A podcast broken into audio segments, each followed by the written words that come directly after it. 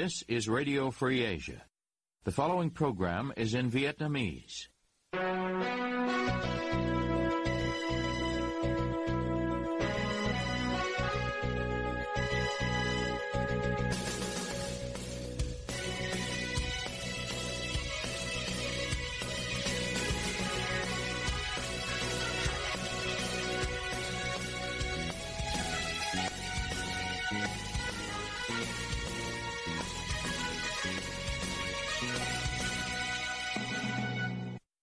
Đây là Đài Á Châu Tự Do, phát đi từ thủ đô Washington, D C, Hoa Kỳ. Toàn ban cùng Nguyên Lam xin kính chào quý thính giả.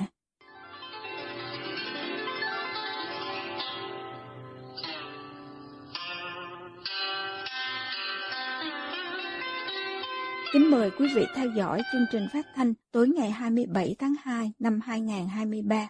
đang được phát trực tiếp từ lúc chín giờ giờ Việt Nam trên trang chủ Ban Tiếng Việt Đài Á Châu Tự Do. Mở đầu cho chương trình phát thanh hôm nay, mời quý vị đến với bản tin chi tiết. Công an tỉnh Long An thông báo đã tiếp nhận tin báo về tội phạm của Cục An ninh mạng và Phòng chống tội phạm sử dụng công nghệ cao Bộ Công an về việc một số luật sư trợ giúp pháp lý cho Tịnh Thất Bồng Lai, tức Thiền Nam bên bờ vũ trụ, có dấu hiệu vi phạm điều ba trăm ba mươi mốt và đang xử lý thông tin này. Thông báo ký ngày ba tháng hai năm hai nghìn không trăm hai mươi ba gửi tới luật sư Đào Kim Lân viết: Cục An ninh mạng và Phòng chống tội phạm sử dụng công nghệ cao Bộ Công an phát hiện một số cá nhân, trong đó có ông Đào Kim Lân, đã có hành vi phát tán lên không gian mạng qua đoạn video, clip, hình ảnh, lời nói, bài viết có dấu hiệu tội phạm, lợi dụng quyền tự do dân chủ, xâm phạm lợi ích nhà nước, quyền lợi ích hợp pháp của tổ chức cá nhân. Theo điều ba trăm ba mươi mốt của Bộ luật hình sự năm hai nghìn không trăm mười lăm, sửa đổi bổ sung năm hai nghìn không trăm mười bảy. Chỉ trong một thời gian ngắn sau khi ông Võ Văn Điền, một YouTuber ủng hộ bà Nguyễn Phương Hằng, bị bắt giam ngày hai mươi hai tháng hai về cáo buộc gây rối trật tự công cộng, một loạt luật sư và giảng viên luật có liên quan hoặc đối lập với bà Hằng bị bắt, gồm các ông bà Đặng Anh Quân, Đặng Thị Hàn Ni và Trần Văn Sĩ. Nhóm những người tu hành ở Tịnh Thất Bồng Lai là đối tượng bị bà Hằng nhiều lần công kích trong các đoạn video phát trực tiếp trên mạng xã hội. Trong vụ án, sáu thành viên của Tịnh Thất Bồng Lai bị kết án theo điều ba trăm ba mươi mốt. Năm luật sư là bà Ngô Thị Hoàng Anh và các ông Đào Kim Lân, Đặng Đình Mạnh, Nguyễn Văn Miếng và Trịnh Vĩnh Phúc đã trợ giúp pháp lý cho cụ Lê Tùng Vân và năm người tu tại gia khác. Về thông báo của Công an Long An theo đường bưu điện mà luật sư Lân nhận trong ngày hai mươi hai tháng hai, ông cho biết văn bản này có thể ảnh hưởng đến việc hành nghề của các luật sư trong nhóm, nên có người công bố, có người không công bố hoặc chưa công bố. Tuy nhiên, chắc chắn hai luật sư đã xác nhận là ông và đồng nghiệp Đặng Đình Mạnh. Ông Lân nói với phóng viên Đài Á Châu Tự Do qua điện thoại. Theo tôi dự đoán đó, thì cái thông báo này liên quan đến các nhận xét cũng như các nội dung mà tố cáo khiếu nại của chúng tôi đối với lại các cơ quan tố tụng tỉnh Long An á, bao gồm công an Đức Hòa và an ninh điều tra công an tỉnh Long An, và có thể họ nói về các nhận xét chúng tôi về việc là họ bao che bỏ lọt tội phạm và họ có những cái dấu hiệu về việc gàn dựng, ngụy tạo chứng cứ. Ông nói nhóm luật sư cho rằng trong vụ án trên,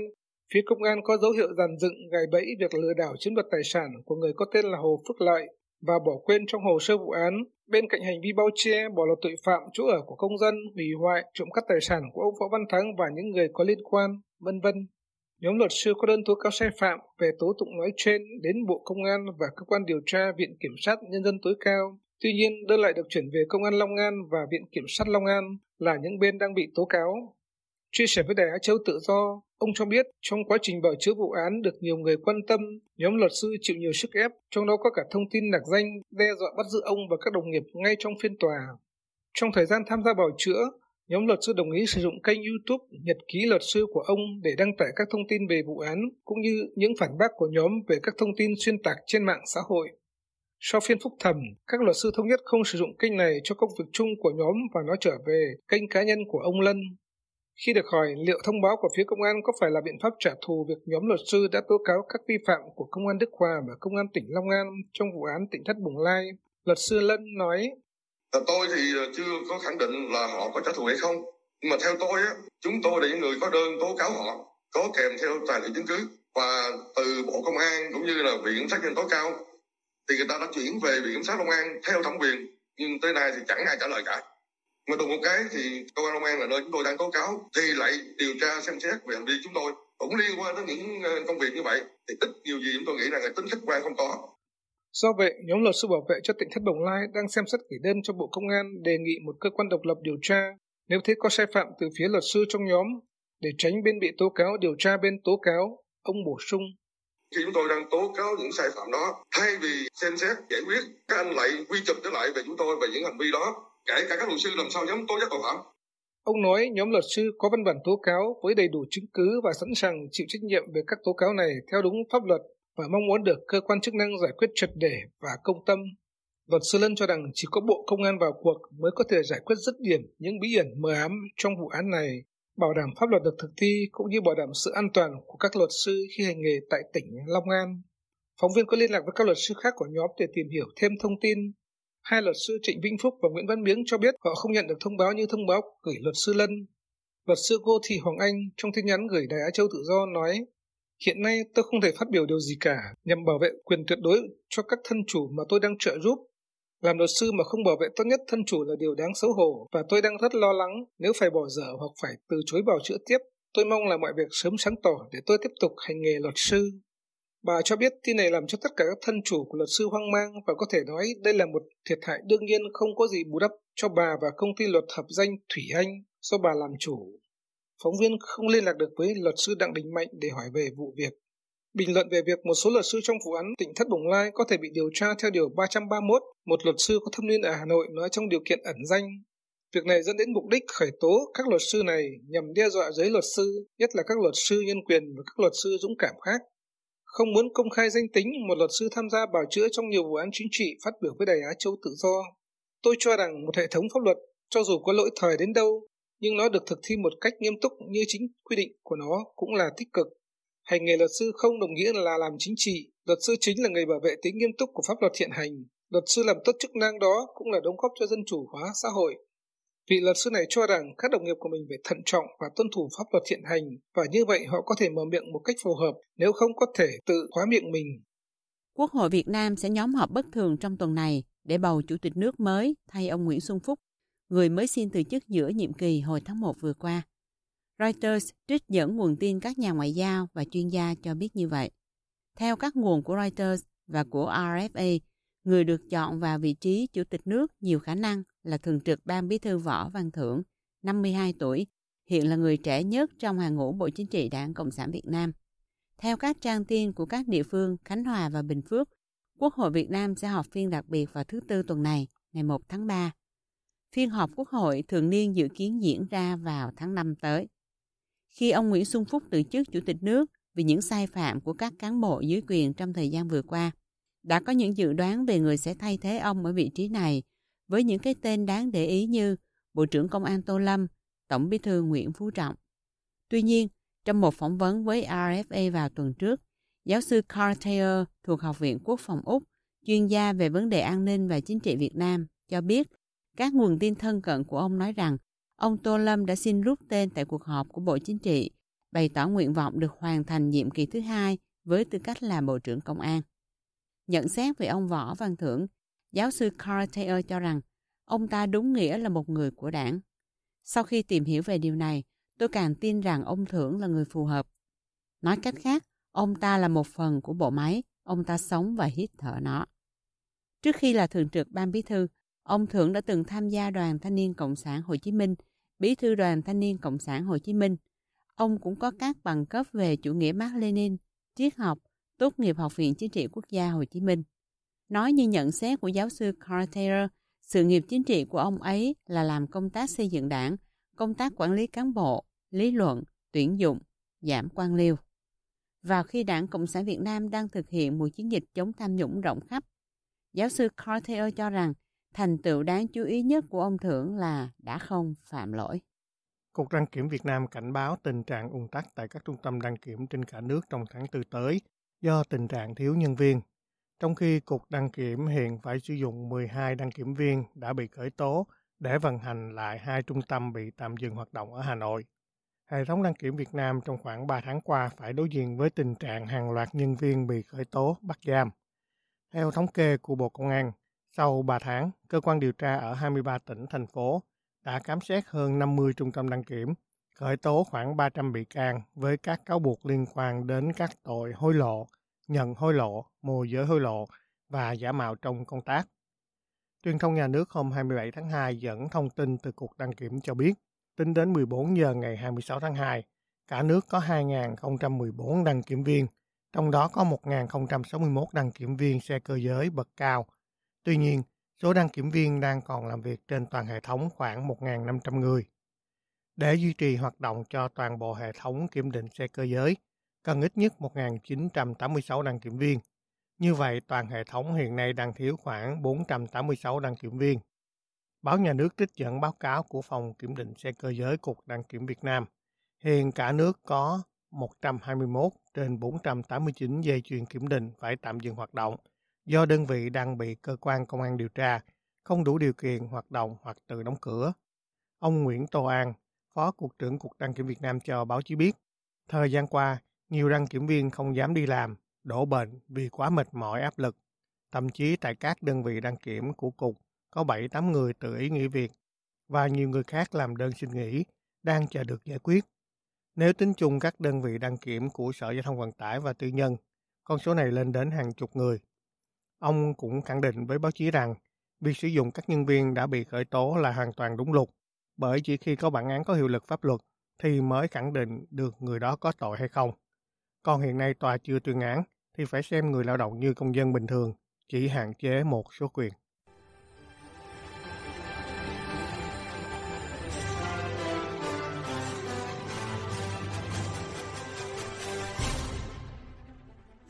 Quý thính giả đang theo dõi chương trình phát thanh của Đài Á Châu Tự Do. Ngoài các trang Facebook và YouTube, quý vị cũng có thể đón nghe các chương trình phát thanh của Đài qua vệ tinh Intelsat mười bảy băng C ở sáu mươi sáu độ Đông và vệ tinh mười chín băng C ở một trăm sáu mươi sáu độ Đông. Tiếp nối chương trình, mời quý vị cùng với Trung Khang tìm hiểu về những bất cập của đề xuất cho dân thuê vỉa hè để mưu sinh. Trong dự thảo thay thế quyết định bảy mươi tư năm hai nghìn không trăm lẻ tám về quản lý và sử dụng lòng đường hè phố, Sở Giao thông Vận tải thành phố Hồ Chí Minh đề xuất cho sử dụng vỉa hè làm điểm giữ xe, kinh doanh, quảng cáo có thu phí sau khi đã chừa đủ tối thiểu một phẩy năm mét cho người đi bộ. Cụ thể, có bảy trường hợp theo Sở Giao thông Vận tải thành phố Hồ Chí Minh là được tạm dùng vỉa hè và đóng phí, gồm nơi tổ chức kinh doanh dịch vụ, mua bán hàng hóa, điểm bố trí công trình, tiện ích phục vụ giao thông công cộng có thu tiền sử dụng, lắp đặt công trình, trụ quảng cáo tạm, tổ chức hoạt động văn hóa, điểm giữ xe phục vụ hoạt động văn hóa, nơi trung chuyển vật liệu, phế thải phục vụ thi công của hộ gia đình, điểm giữ xe có thu phí, vân vân. Chị Bích, chủ một cửa hàng kinh doanh ở quận mười nói, qua giọng đọc Nguyên Lam. Theo tôi, việc nhà nước cho thuê vỉa hè là không hợp lý, vì việc đó sẽ ảnh hưởng đến việc đi ra vào các nhà có mặt đường. Như vậy khi cho thuê vỉa hè thì nó sẽ ảnh hưởng đến các hộ đó như thế nào? Trong lúc kinh tế còn chưa phục hồi hoàn toàn sau dịch covid mười chín, mà thu tiền người nghèo buôn bán ở vỉa hè có hợp lý. Chị Hằng, bán cà phê trên vỉa hè ở một quận nội thành Sài Gòn, cho biết vì không có tiền mướn mặt bằng nên mới bán lề đường. Bây giờ nhà nước cho thuê thì không biết có tiền thuê không. Thì uh, ai mà đi buôn bán làm lề đường thì cũng là khó khăn hết rồi, phải đi uh, cái xin nhai thôi, chứ nếu mà có tiền mà mướn mặt bằng này kia thì thì đâu có buôn bán làm lề đường chi. Có khu buôn bán thì mình cũng vô khu buôn bán mình bán chứ, cũng mà phải uh, cái giá như thế nào chứ đâu phải lúc nào mình cũng được vô đâu, không? Những đúng người rồi. Có tiền họ mới được vô mấy chỗ đó, mình không có vốn mình phải bán vậy thôi. Đây không phải là lần đầu tiên Sở Giao thông Vận tải thành phố Hồ Chí Minh đề xuất cho thuê vỉa hè. Vào năm hai nghìn không trăm mười bảy, cơ quan này cũng đã trình Ủy ban Nhân dân thành phố Hồ Chí Minh đề xuất phân ô cho thuê vỉa hè, nhưng đã vấp phải phản ứng của dư luận. Vào thời điểm đó, các thành phố lớn ở Việt Nam đang tiến hành chiến dịch lấy lại vỉa hè để trả cho người đi bộ. Theo Điều ba mươi lăm tại Luật Giao thông Đường bộ ban hành năm hai nghìn không trăm lẻ tám, vỉa hè và lòng đường chỉ được sử dụng cho các mục đích giao thông. Các trường hợp đặc biệt sử dụng tạm thời một phần vỉa hè, lòng đường vào mục đích khác phải được Ủy ban Nhân dân tỉnh, thành phố quy định, nhưng phải không gây ảnh hưởng đến trật tự và an toàn giao thông.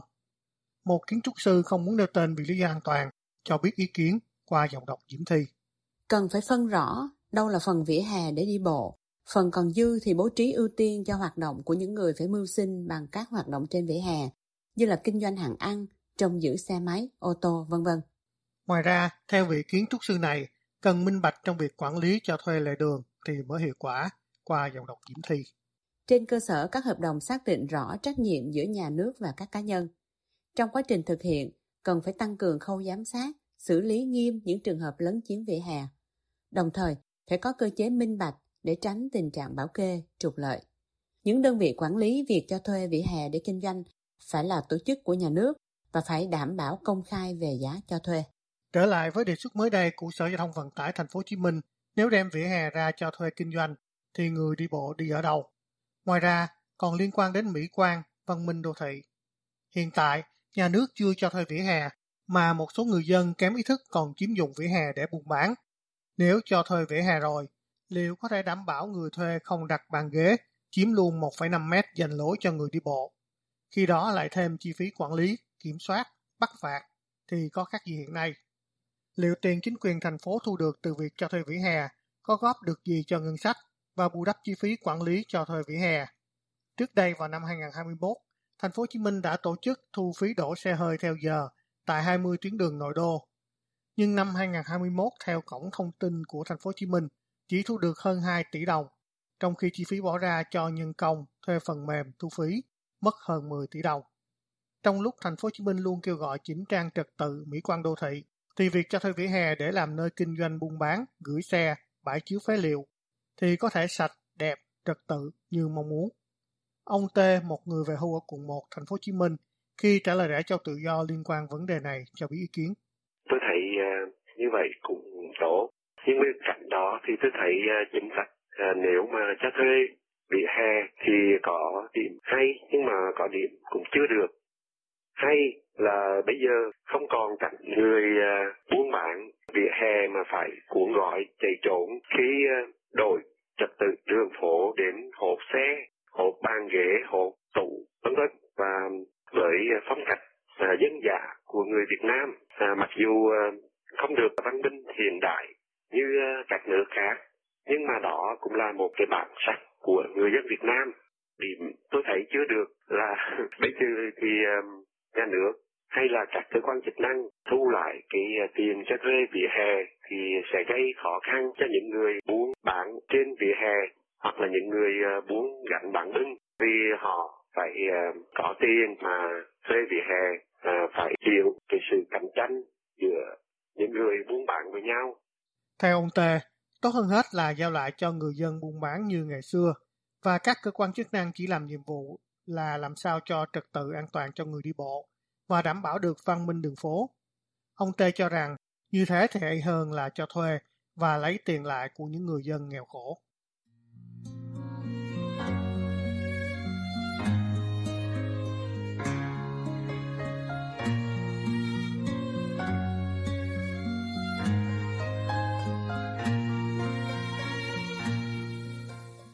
Quý thính giả vừa theo dõi chương trình phát thanh tối ngày hai mươi bảy tháng hai năm hai nghìn không trăm hai mươi ba của Ban Việt ngữ Đài Á Châu Tự Do. Ứng dụng tin mới rờ ép a trên điện thoại thông minh và podcast cũng có thể giúp quý vị theo dõi các chương trình tin tức thời sự bằng video hay audio của Đài Á Châu Tự Do. Quý vị quan tâm đến chương trình, xin gửi email về địa chỉ vietweb a vòng r f a chấm org. Toàn ban cùng Nguyên Lam cảm ơn quý vị đã đến với chương trình và hẹn gặp lại quý vị vào chương trình ngày mai. You have been listening to Radio Free Asia.